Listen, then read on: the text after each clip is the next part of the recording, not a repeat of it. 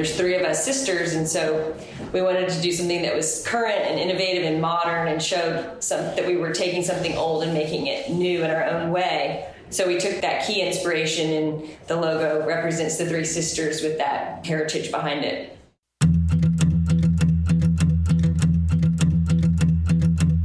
I'm your host, Dave Knox, and this is Predicting the Turn, a show that helps business leaders meet their industry's inevitable disruption head on. Welcome up to another episode of Predicting the Turn. Today, we're going to sit down and dive into the world of Pappy and Company. Welcome to the show. Thanks for having us. Thank you. For sure. So, I want to start with a straightforward question What is Pappy and Co., and what products do you guys make? We're a lifestyle brand inspired by our family's heritage. So, our family has been in the bourbon business for four generations. So we have created a line of products all inspired by things that we use in our daily lives or things that are traditional in our family or things that we want in our lives. Like we have a specialty food category with barrel aged food products. We also have Pappy Van Winkle branded merchandise like hats and t shirts, barware. We have men's accessories, and then our biggest category is actually cigars. So we partner with a really special cigar brand estate to make premium cigars. So you mentioned the family's been in the bourbon game for a long time. What was the inspiration to decide to do Pappy and Co. after all that time with the family being in the bourbon game? Well, this is Louise speaking. Um, after it occurred to us that this brand was really something special and, and something that these fans really wanted a piece of. They wanted to be able to touch and feel the brand. And it occurred to us that we needed to get some merchandise out there for these aficionados and fans. And that's really what inspired us originally to launch Pappy and Company in 2013. Um, and since then, what was initially just really merchandise and promotional type items has really evolved into a line of really unique and special products that all are inspired by us and who we are and, and, what our family really is about. So it's been a fun way for us to use our own creativity and um, passions and just kind of expand the brand in that way. So a lot of companies aspire to be this kind of lifestyle brand and lifestyle business, but it's come naturally to Pappy and Co. And what you guys have built is a business how do you define what this bourbon lifestyle is, and how's that been infused throughout all the products that you've made over the years? We really just realized we haven't really taken ourselves too seriously, so it's look really looking at our day to day lives with our families and our extended family, our parents and our children, and just what we use in our lives that's practical, but also things that really bring us little bits of joy throughout the day. And adding in the barrel nature of a lot of our products was just an obvious fit for a lot of our items that we offer and so that's been a really you know neat way to tie in the brand itself is to offer many products that either are made with the retired pappy barrels or um, aged in retired barrels mm-hmm.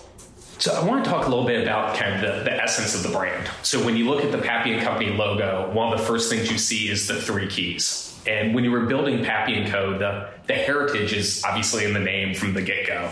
But how did the logo and the brand really pay homage to what you're building this off of and the legacy behind it?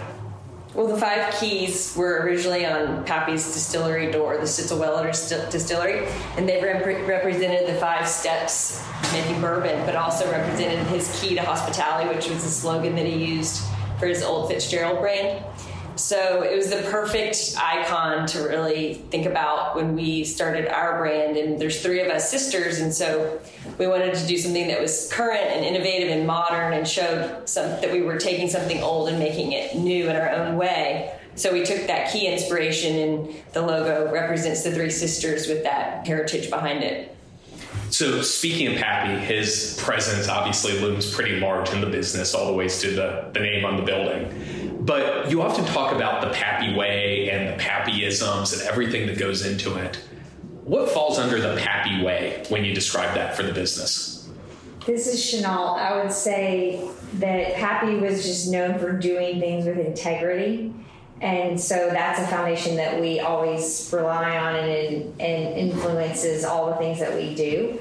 So I definitely think that that's a, a Pappyism Pappy's way was just always doing things with a high level of integrity and but also doing it the right way. Yeah, um, not taking himself too seriously too. I think that's a big part of it with with his bourbon business was he made a great product with high quality ingredients and once he was able to share it with the customers it's simple as that you know you enjoy it and it's supposed to be a special part of your drinking enjoyment yeah i mean an example of, of you know not taking things too seriously is that the products that we're putting out there you can use it in a multitude of ways. It's like we're, we're selling these great crystal rocks glasses, but we're not telling you that you have to drink this this premium bourbon out of them. You could drink your wine or your margaritas out of them. So I think that's you know kind of what we're talking about when you don't need to be too serious about it, and that's what yeah. happy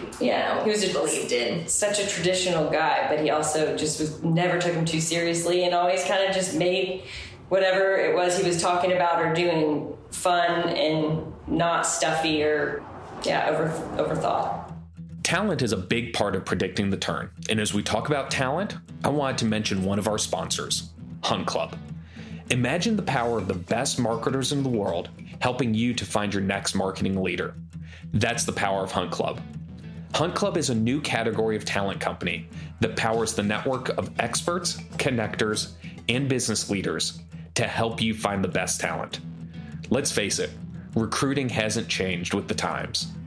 Hunt Club is changing the recruiting game by leveraging technology and crowdsource referrals to find you the best people possible for your company.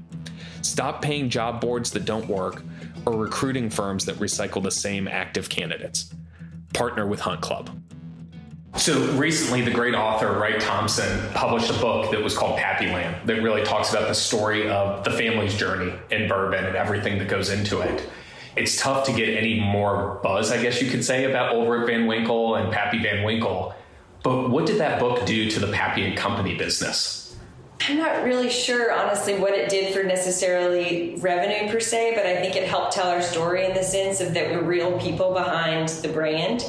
Um, people think that because of the popularity of the bourbon and how hard it is that all these stories are made up through through the people who aren't living it who just assume it is what it is when really it's completely the opposite and i think for anything with what we're doing it happens with us where people just assume we're creating something that's not real especially in the world of branding and marketing and storytelling that we truly have an authentic story to tell. And so I think the book backs that up for sure in a world where so many people are skeptical. I love that.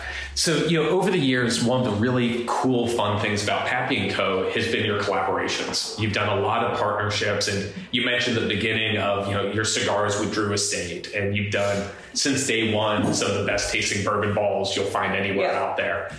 When you thought about partners and bringing partners into this brand that has your family name on it, how do you evaluate what you're looking for in a partner and that's going to make the right partner for the business?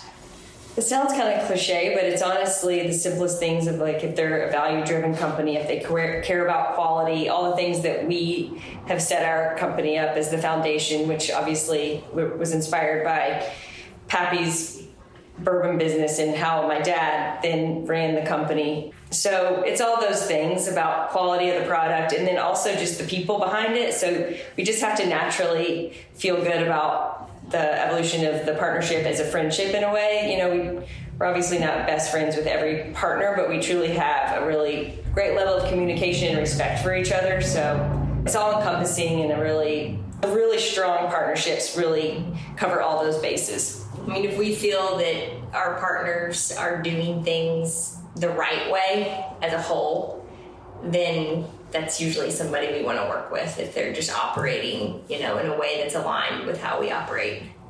And if you look back at those partnerships, how often was it one where you had an idea for a product and you went and found that partner versus somebody pitching you of, hey, we'd love to work with you on this mm-hmm. business? I really think it's mix. Yeah. I think it's both which is really fun too because I think it's amazing that people can come to us, and I think they also think it's like a a long shot. You know, they think that we actually don't get as many requests. I mean, it happens a lot, but not a ton. That I think it's really cool for someone to come to us and bring it to our attention and let us understand who their company is and then for it to work out it's really cool because usually the concept is like you have to find them you know you do your research and you pick from everything out there and find the best well so i love when the best comes to us it's pretty fun yeah, it's a feather in our hat at times, you know, because we've been approached by some companies where you're like, wow, that's really neat that they would consider us a, a partner. Mm-hmm.